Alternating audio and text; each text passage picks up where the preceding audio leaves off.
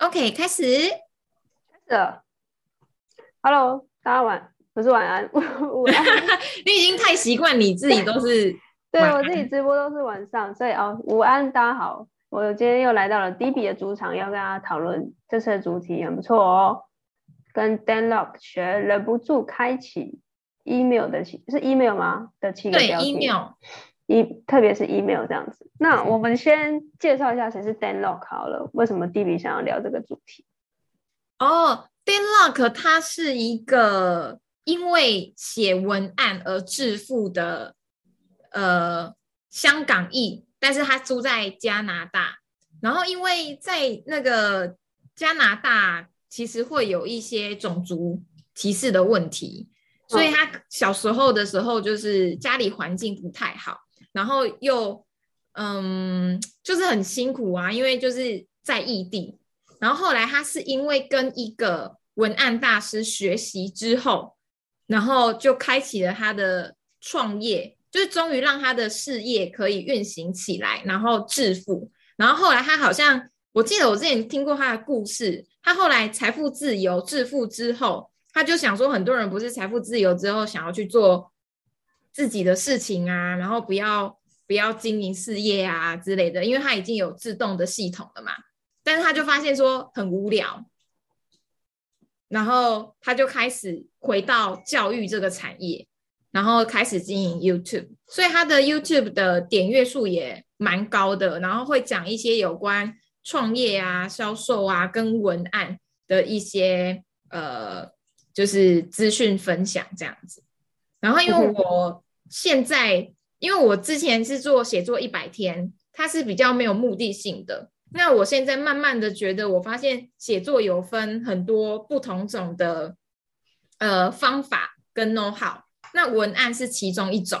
然后文案呢，我发现它很有趣，就是它其实背后会有很多关于你要了解消费者人性的一些心理，你才有办法把你的文案。写的真的简洁，然后又可以有直接的销售，所以我最近就花蛮多时间在研究到底真正有效、高转换的文案长怎样。然后我就搜寻到 Dan Luck，他有其中一个影片在讲说七个开信的标题，然后是他会解释说他的实际案例跟背后的心理学。我就觉得学习了很多，然后可以跟大家做分享，这样。嗯，我觉得很棒，因为当初 D B 在，我刚刚好像忘记自我介绍，我是美。没关系，你都来第三次了，大家应该知道吧？没有没有，这个就是再多讲几次，还是会有人不知道，所以每一次都还是要讲一下。没错没错。好，那我觉得就是 D B 在讨论这个议题的时候，我觉得蛮有趣的，是因为我觉得 email 行销。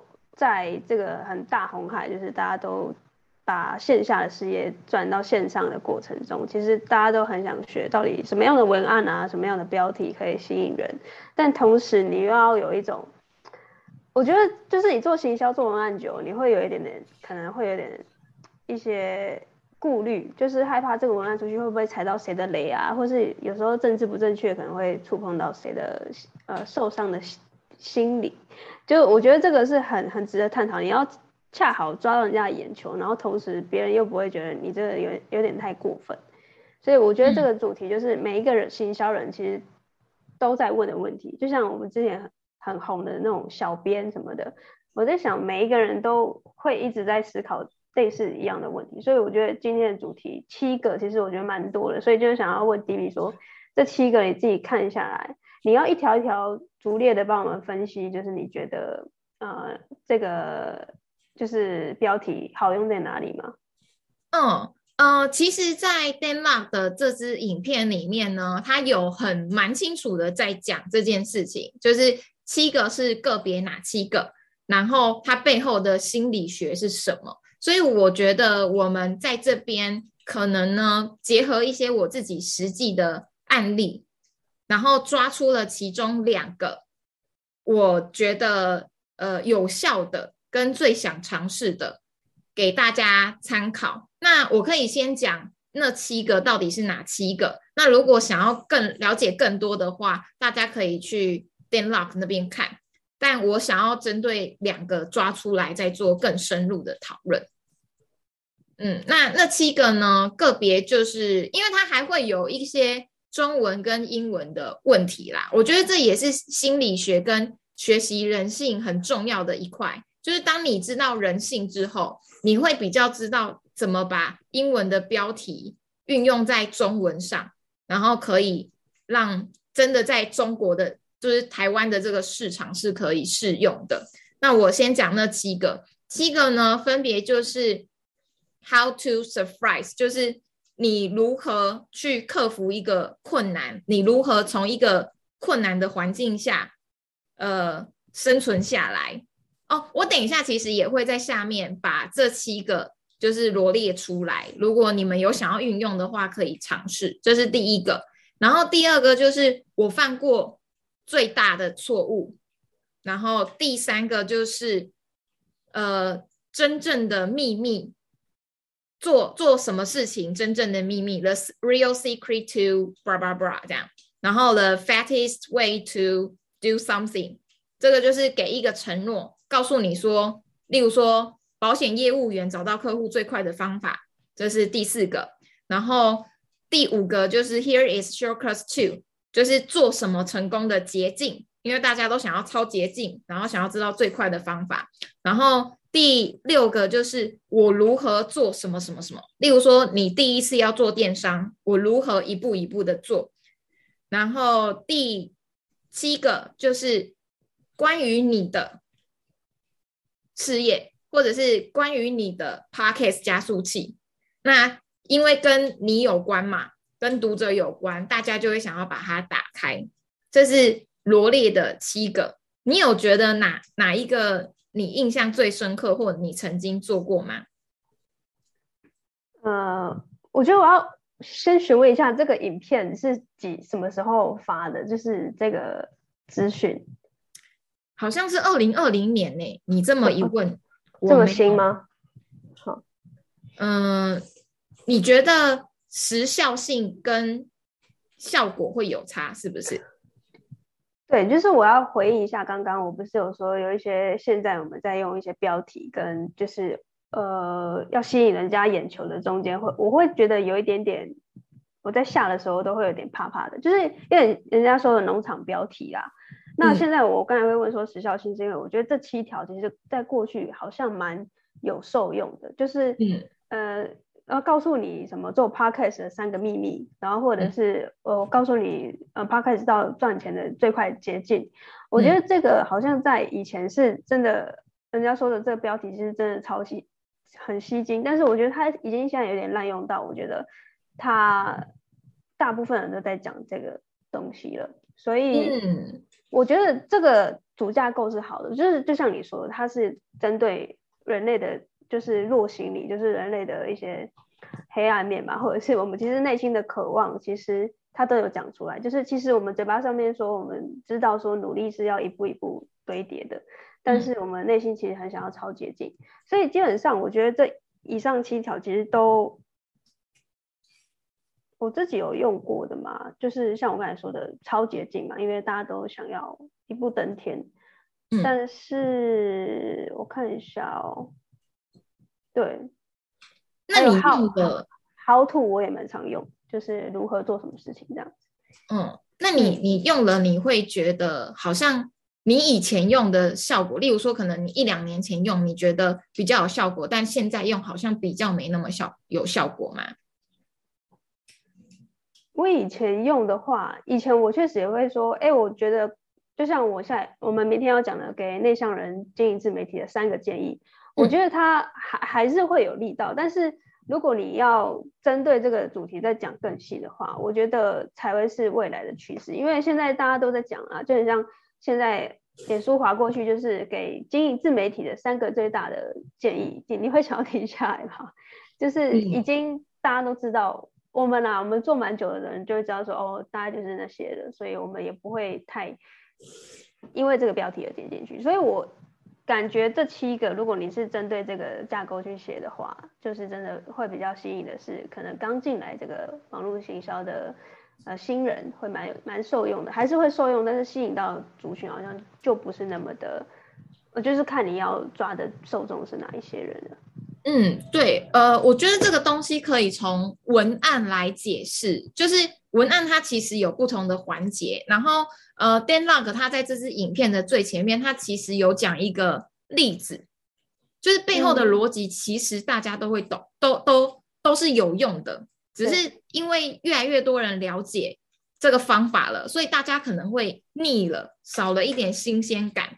嗯，那他他有讲啊，就是今天这个主题呢，我们主要是希望给大家提供一个呃忍不住开启信件的方向，所以我觉得，嗯，他他在里面有讲一个故事，他就是说那时候他的文案老师就问他说：“你知道信封的用途吗？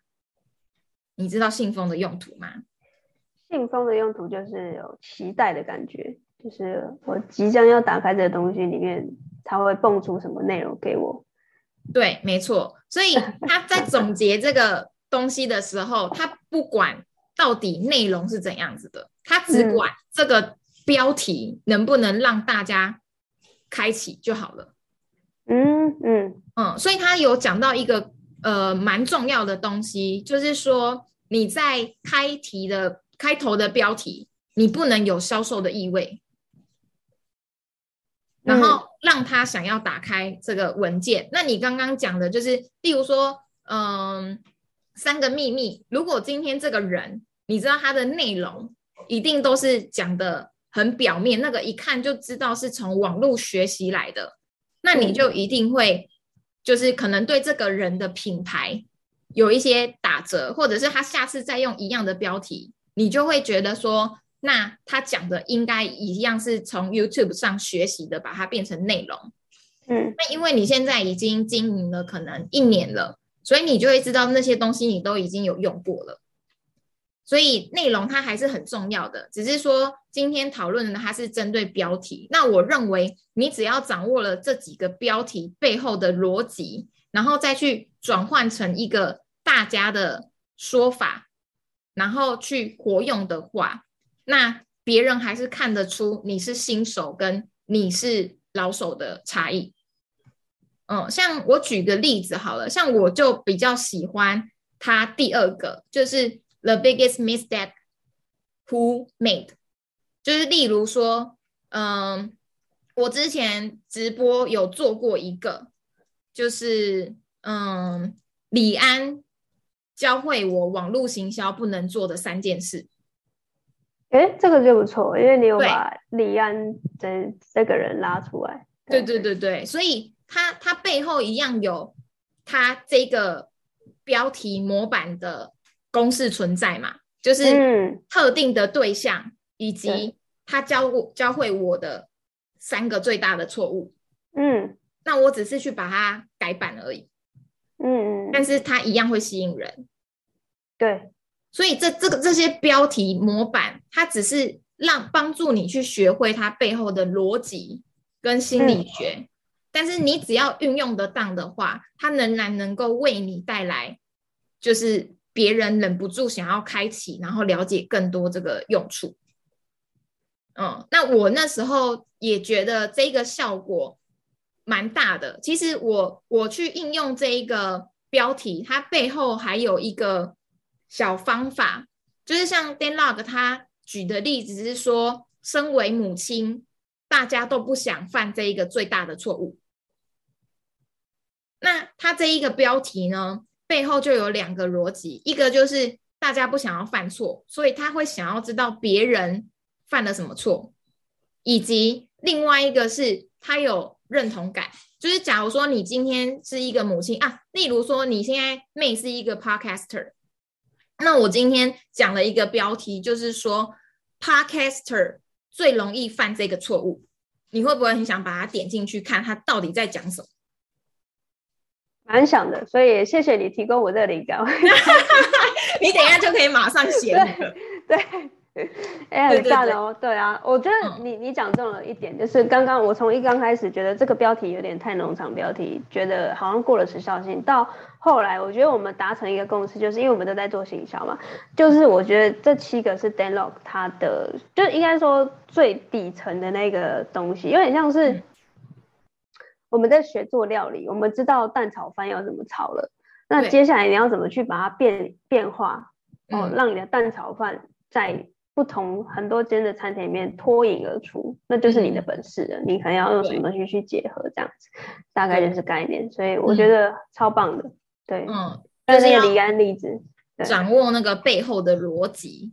嗯对，然后我另外一个像我没有试过的，我最想试的就是它第七个第七个 about your what what what，就是有关于你的呃，例如说今天一个想要减肥的人，他可能会觉得他为什么减不了肥，就是因为他可能饮食有问题，或者是他的运动方式有问题。那他说有其中一个方式，就是你可以在直接的跟他讲说，关呃关于减肥，你可能要注意你的饮食菜单，这样，然后他就可以吸引别人点进去，或者是他可以说关于你的创业计划，你应该怎样怎样怎样怎样，这样，嗯或者是他在这边其实是举例说，例如说 about your business，I have a question about you，就是说关于你的事业，我想要多了解。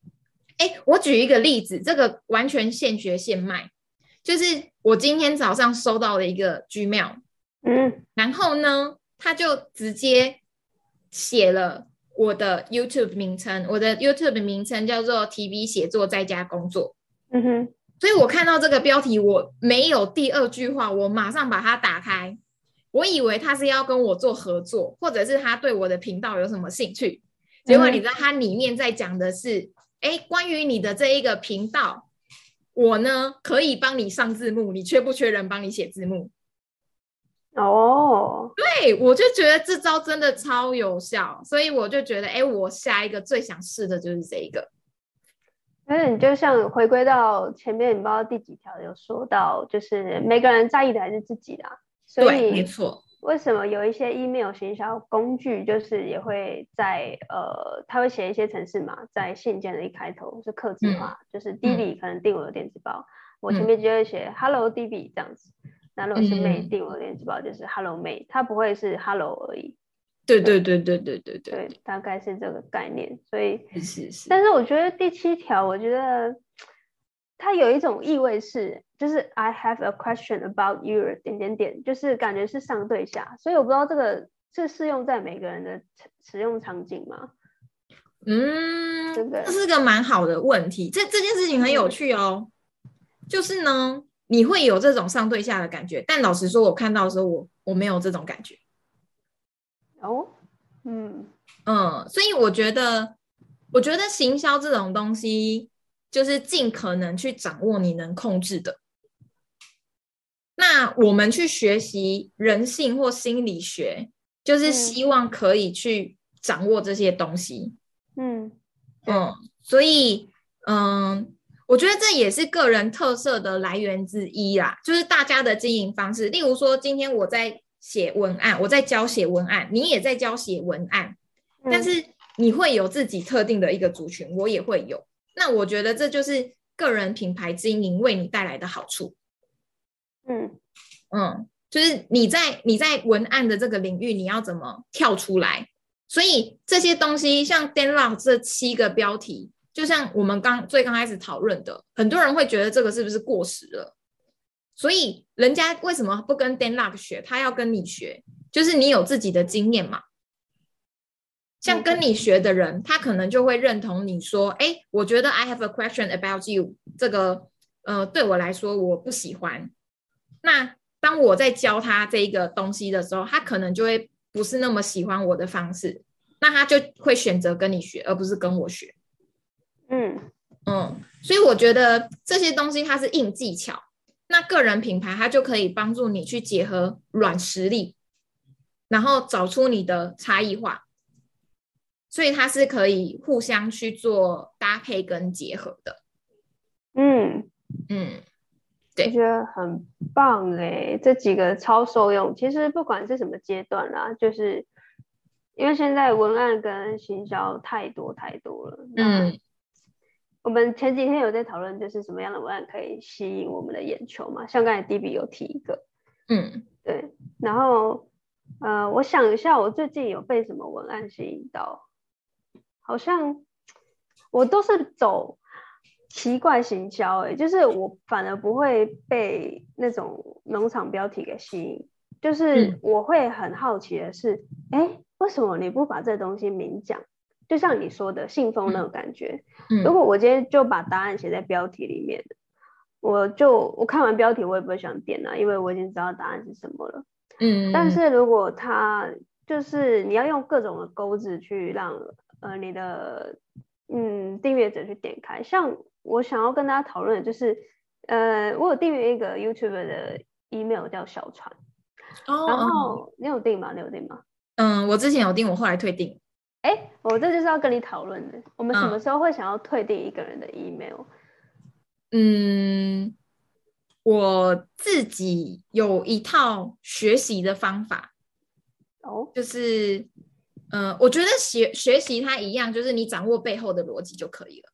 嗯那像我自己在学习一个新技术的话，我会我会知道我的学习历程是什么，就是呃，我最刚开始，例如说，我最刚开始学网络行销好了，我觉得很多人没办法开始学习网络行销跟个人品牌经营，很大程度是因为心态，就是他不相信自己能够做到这件事情。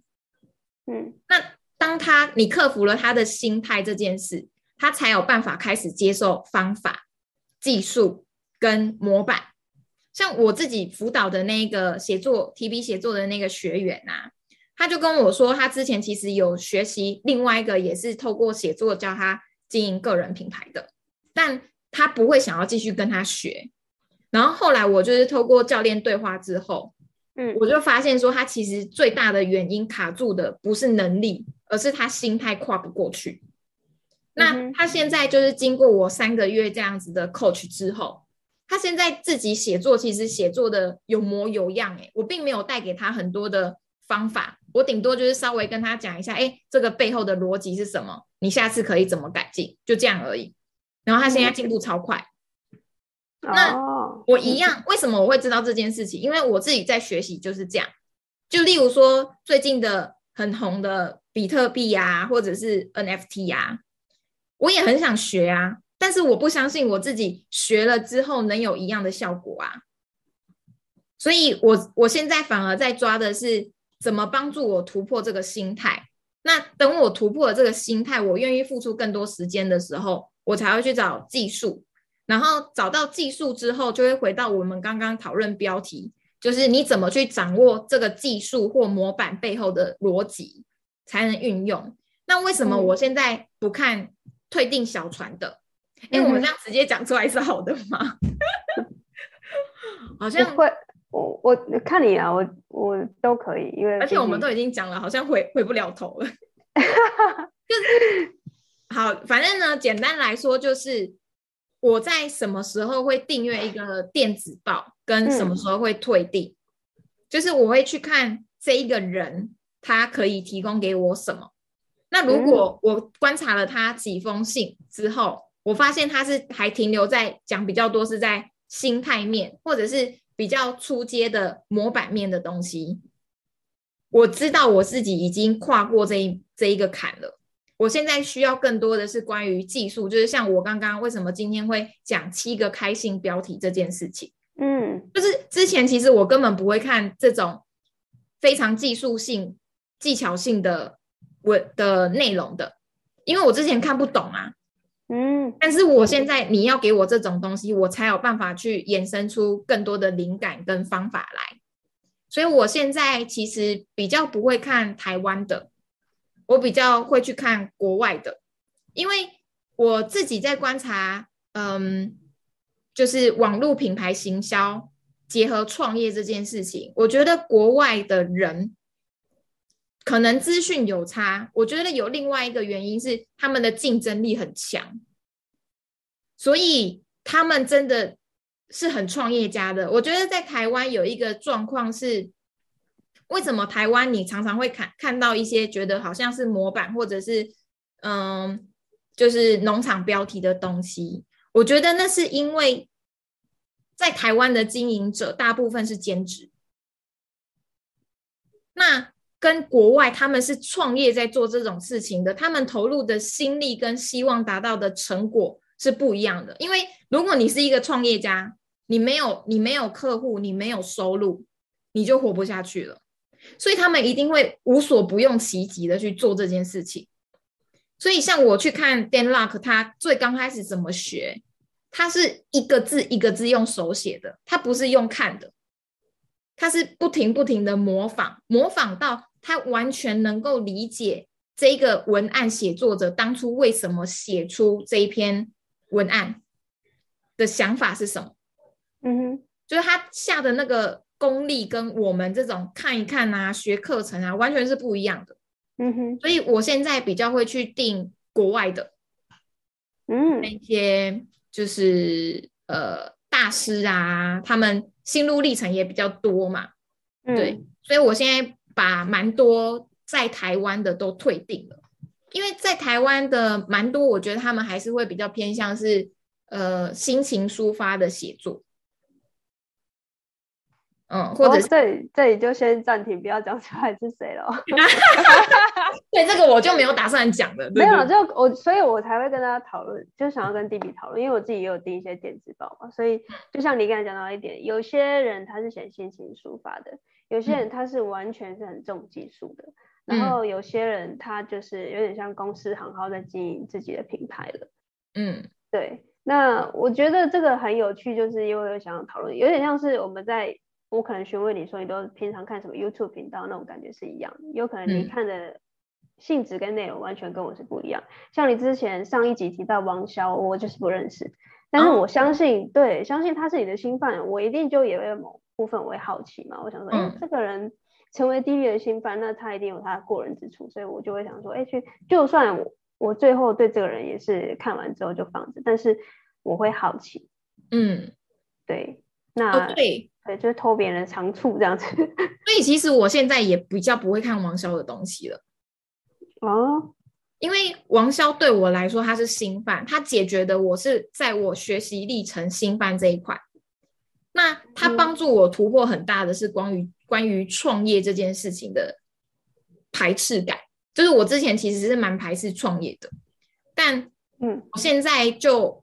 有有一部分是受王潇影响，我觉得有一部分也是受你影响，就就觉得我我突然就发现说，创业没有像我之前想的这么的，好像那种那叫什么啊，赴汤蹈火在所不惜。其实现在的创业，因为有了网络，你根本就不需要这样子啊。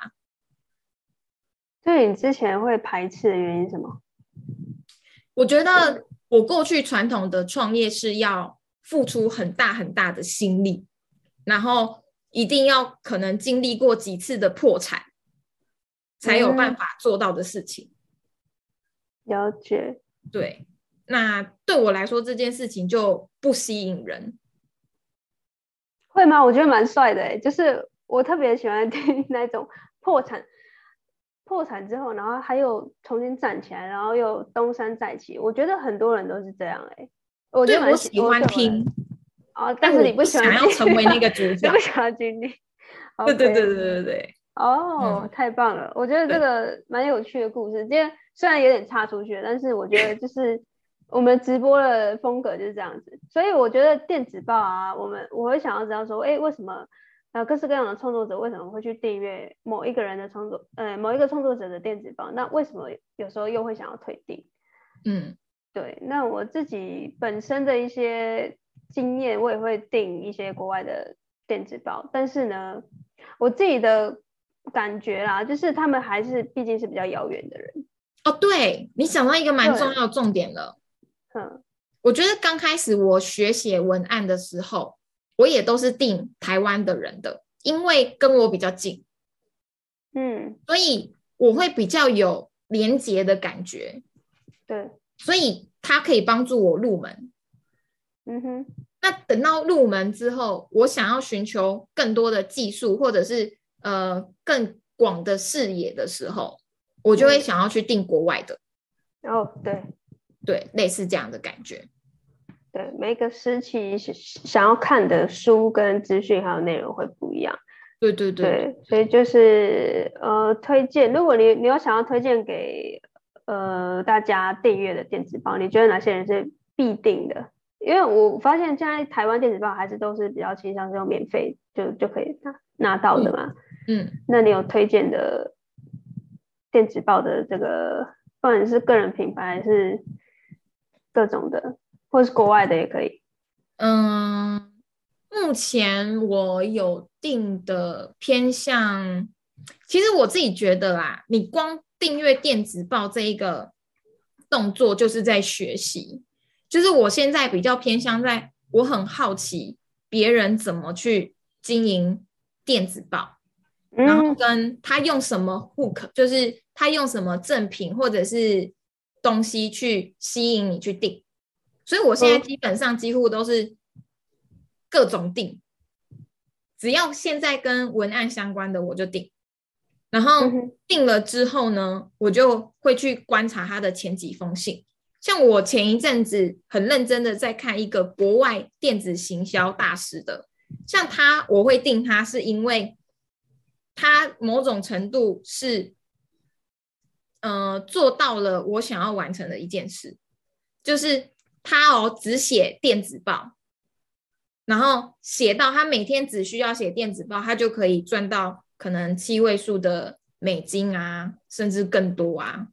就是他的他的艺人公司只经营一件事情。嗯嗯嗯，对，我觉得那是一个蛮棒的事。然后我就去研究他，他叫 Ben Sato Ben Sato，有很多好像叫嗯哎那个 Click Funnel 的那个人叫什么名字？Russell Brunson。对，Russell Brunson 也推他，对，所以我就我就很好奇啊，Russell Brunson 都推的文案写手到底长怎样？嗯哼，然后我就去研究了几个几封他的文件，我在我的那个部落格也有写了几篇，就是分析他的免费电子邮件的信件背后的逻辑跟人掌握的人性是什么？嗯，他的我就有定。然后加上我最近都在看文案的，然后我就发现，哎，因为很多人会觉得说，文案好像你的专业就是写文章，没办法用 YouTube 经营。但我最近就也找到了一个，他会就是不同的文案写手，然后他们也都从从本来的部落格，现在有透过 YouTube 经营，然后经营的也不错的，有其中一个是这一个。美国文案大师，哦，好像有看过哎，对他现在还在经营，他你去他也有电子报，他叫做 Ray Edwards，他的我也有订，嗯哼，对，差不多是这样，但我并没有推荐大家去订，就是说。嗯，我觉得这跟大家希望现在订阅电子报，就是你处在什么样子的状态，想要学习什么，有很大的关系。那我去订阅电子报，其实我并不绝对是单单在看电子报，对，可能学习它的 hook 啊，或者是学习它的整体经营策略，观察到底是怎么经营的啊，这些都有。就是你的视角已经从以前是纯粹的一个订阅者的角度，变成是。呃，创作者的角度看他怎么经营的嘛？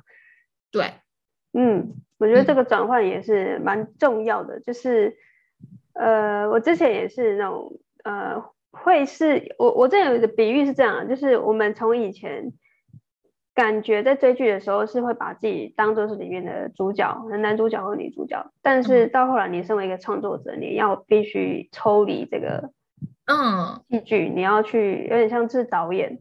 去看他，哎，为什么这个时候镜头要拉近？哎，为什么这个时候女主角要哭？为什么这时候谁要走过来？这样子，就是他这个安排的巧思，还有这个运镜是怎么运？哎，这为什么这导演会红？就是就像呼应到李安，就在李安他除了剧本本身之外，他是不是在场景啊，或是各种声光音效的搭配，是不是有他的一些构想？那我想想要成为李安的人，他可能李安这样类型的导演，他就会想要去研究他的各种的电影概念是一样的。我们现在就是进行到我们想要研究各种不同各式各样的经营者、创作者，都是怎么把他们的艺人公司给弄弄得有声有色。对，没错，对，就是有点呃，就是教学相长了。就是我我也会到处订人家的电子报。嗯，我觉得这就是我之前。我我记得有一次，我之前跟你讲说，我好像第一次跟你分享我一百天写作之后的改变。嗯，我跟你说，我开启了不同的眼，然后甚至就是我连看剧跟看书的视角都不一样了。然后你那时候有说，哦，是哦，这么厉害，写作一百天可以做到这件事。我觉得那就是那写作一百天，它只是一个方法，但它改变我的是开拓了我的视野，然后。嗯，帮助我角色的变换，就是本来我都是看别人的书嘛，嗯，但我现在已经经历过写作一百天，我知道了身为创作者应该要注意的东西不同，所以我在看我生活周遭任何东西的时候，会开启了另外一个视角的那种概念。嗯嗯，对，我觉得很棒哎，因为。呃，文案这件事情就是真的，每个人都，其实每个人都在学习，但是是创作者是有意识的学习。但是呢，我觉得基本上你就算不是创作者，你可能是一般的上班族，就连你 po 文，你可能偶尔也会想说，哎，你还是多少会在在意你的朋友有没有来按赞嘛？其实每个人也。默默的都会被各种的广告啊、行销啊，然后或者是当下最当红的话题给行销到，然后你也会想说，哎，下一次你在自己 PO 一些文章的时候，或者是脸书贴文的时候，你要怎么让你的朋友来按赞？这件事情其实它就是一个文案的运用了啦。所以，对我就算你现在在看这个直播，你不是什么创作者，但是你想要从你的日常的练习，然后利用战术来看你这次的行销有没有。真的切中到你想要达成的目的，就可以从日常就开始练习。嗯嗯嗯，对啊，没错。那这很容易掉进另外一个，对，那这可以下。是焦虑吗？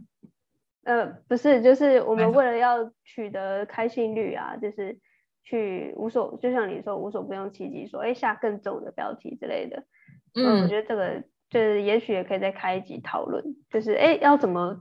达，我觉得这最难是达成其中的平衡啊，因为哦，我发现到现在有更多的人跳出来做之后，大家越越用越耸动的标题，我觉得啊，有时候看了有时候也蛮心累的这样子。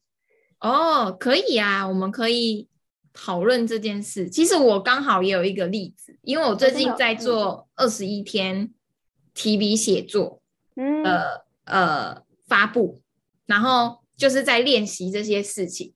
所以会开始去观察，到底要怎么样吸引别人的目光，但是又恰到好处。哎，嗯，那你有心得？嗯，可能我觉得真的在开一集讨论，因为我觉得也有 蛮多东西讨论的。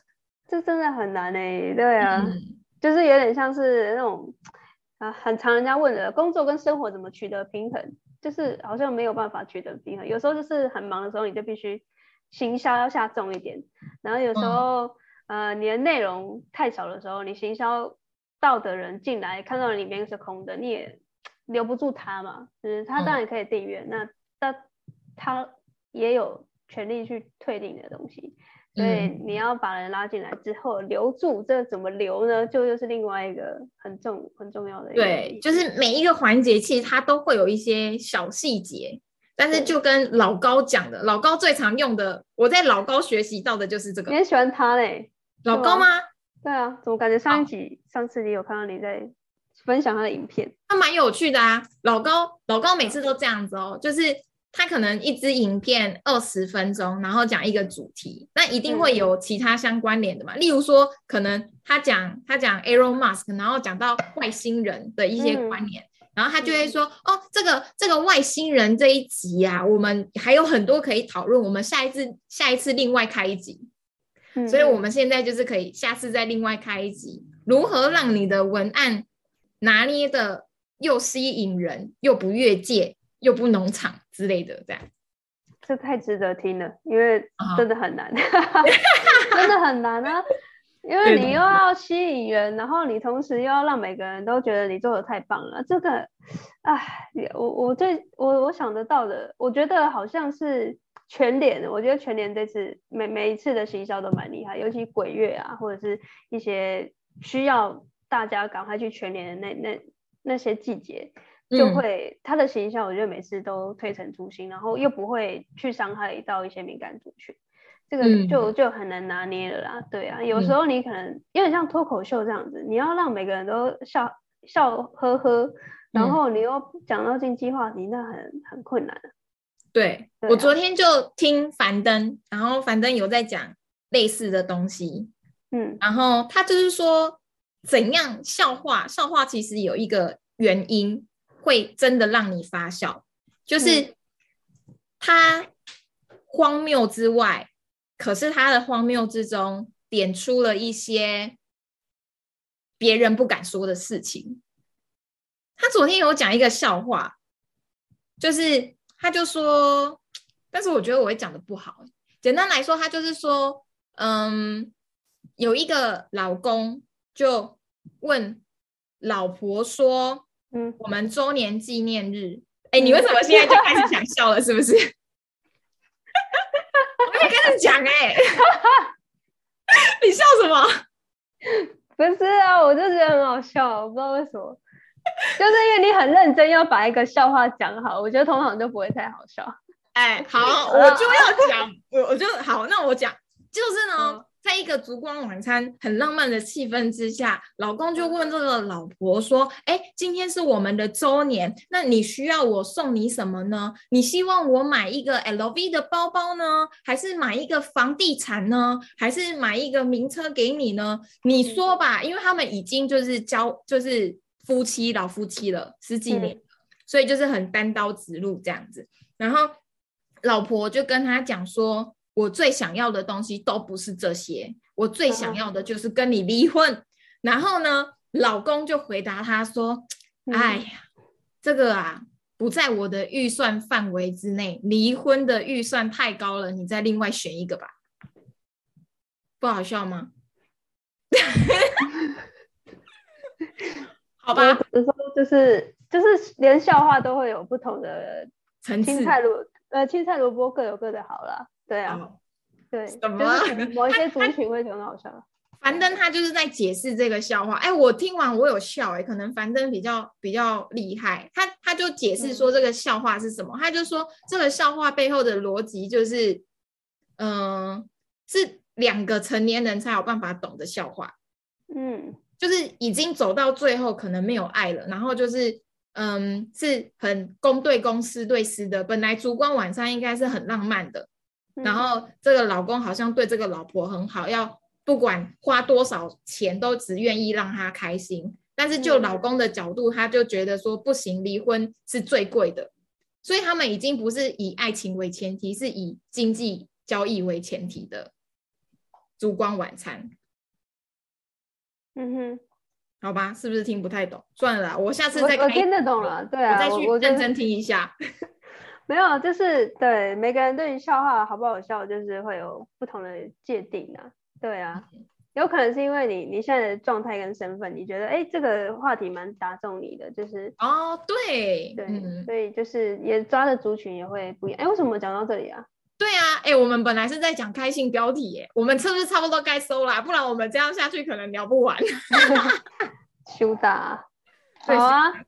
那那个什么，如果现在如果有一些正在看这个直播，然后有想要看呃有想要做行销的创作者，然后你觉得如果他现在要经营 email 行销这块，就是你会给他什么样的建议？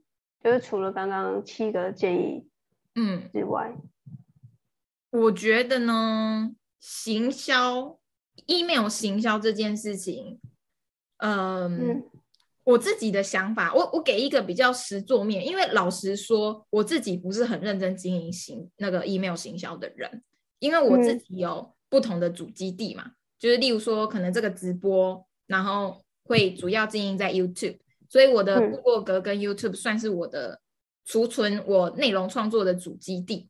嗯那，你只要一有一个主基地，你就需要花一份心力，所以 email 行销在现在其实是。比较好的一个行销方式，因为你比较有办法把名单握在自己手上，然后不会被一些演算法给影响。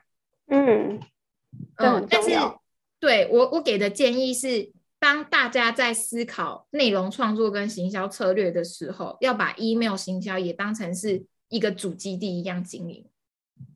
嗯，不然你收集到的名单其实就蛮浪费的。嗯。嗯，对，所以你要你要把它考量进去，然后尽可能用简便的方式去同步经营你的不同主基地，或者是你就其他都是一个呃，就是收集名单的方式，流量的来源，然后你主基地是用在 email，像我知道有另外一个专职在做一百天日更挑战，然后他就是搭配那个 email。行销而已，他现在也经营的很好，就是他可能免费的流量哦，然后呃，他办一个活动可以有两百人到场。我大概知道你在讲谁。对对对对对对，我我觉得他就是有抓的够准，然后他把自己的 email 当成是一个主基地在经营，所以他的名单吸引进来之后，那个温度会很热，那温度够热。你信任感够多，转换就够高。嗯，对，这就是又是下一个主题，要怎么让你的订阅者，就潜在客户，让你用内容行销的方式，又提高你的转换率。哦，这个又又牵扯到很多的内容怎么写啊，然后嗯，要销售意味又不能太浓厚，因为。嗯，大家又会想到要退订嘛，所以这个真的是你看哦，大家都想说在外面看的人都会觉得，哎，在做自媒体人是不是都很爽啊？就是每天直播 就好，或者是发几篇贴文，然后干嘛干嘛的。其实里面有很多美美嘎嘎，像 email 行销这块，其实就已经很多人不知道了，因为很多在做创作的也好，可能不不一定是写部落格或者是。YouTube 就已经不知道，其实你要收集 email，甚至你会觉得说收集那个要干嘛？现在还有人要用 email 吗？嗯嗯嗯，对，所以这个东西其实每一个创作者都要去了解。那至于你到底要不要做，适不适合做，要做到什么程度，这真的又可以聊很多。嗯，对啊，就是量多其实不等于转换啊。我觉得如果真的要做的话，除非你真的是扪心自问做开心的。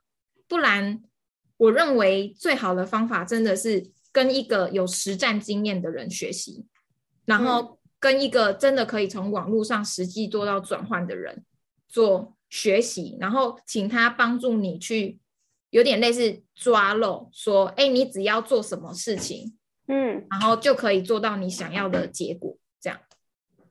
对啊，我觉得选到好的前辈啊，好的老师。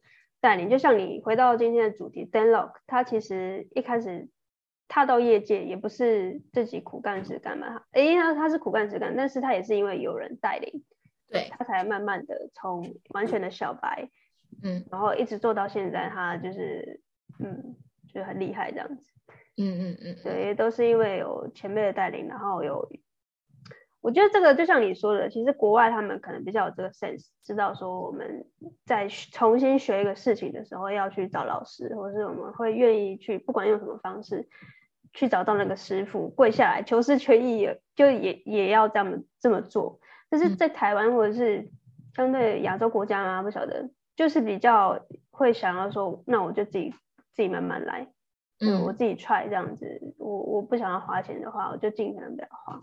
但是有时候这个想法，我以前也会有啊，就是想说，哎，这个自己看书学就好了。但是其实这反而是不好的一个，就人家说的投资报酬率没那么高啦，因为你要你时间当然可以拉的比较长，然后做到跟人家一样的成绩。但是如果我可以用钱直接买你的时间，那是不是我更快的达到你花了十年走到的这个地方？那我就直接氪金下去了，我还在那边。对，所以就是也给在做 email 行销啦，或者是各式各样的创作者，如果你面对了很多的就是卡关的问题，也许你可以去找老师，或是呃你觉得有有相对比你有经验的人去做询问，就会比较快一点。对，或是可以找 D B 啊，或是哎，或是可以找呃，对，找 D B，就是关于 email 啊，关于写作的，写作啊，文案啊，这样文案文案，自己讲。对对，那我们我们的直播其实也会呃时不时有一些资讯啊，因为我觉得每一次的直播的内容都其实都会有蛮多免费的干货，所以如果你喜欢这个影片，或是我们。你你对我们有什么建议？想要聊更多什么样的主题？你也可以留言告诉我们，或者跟我们分享一下。这样子，我们也会针对你的一些问题，然后特别开一集给你，是不是很棒呢？对，没错。好哦，那我们今天就到这里喽，下个礼拜三中午见。好，拜拜，拜。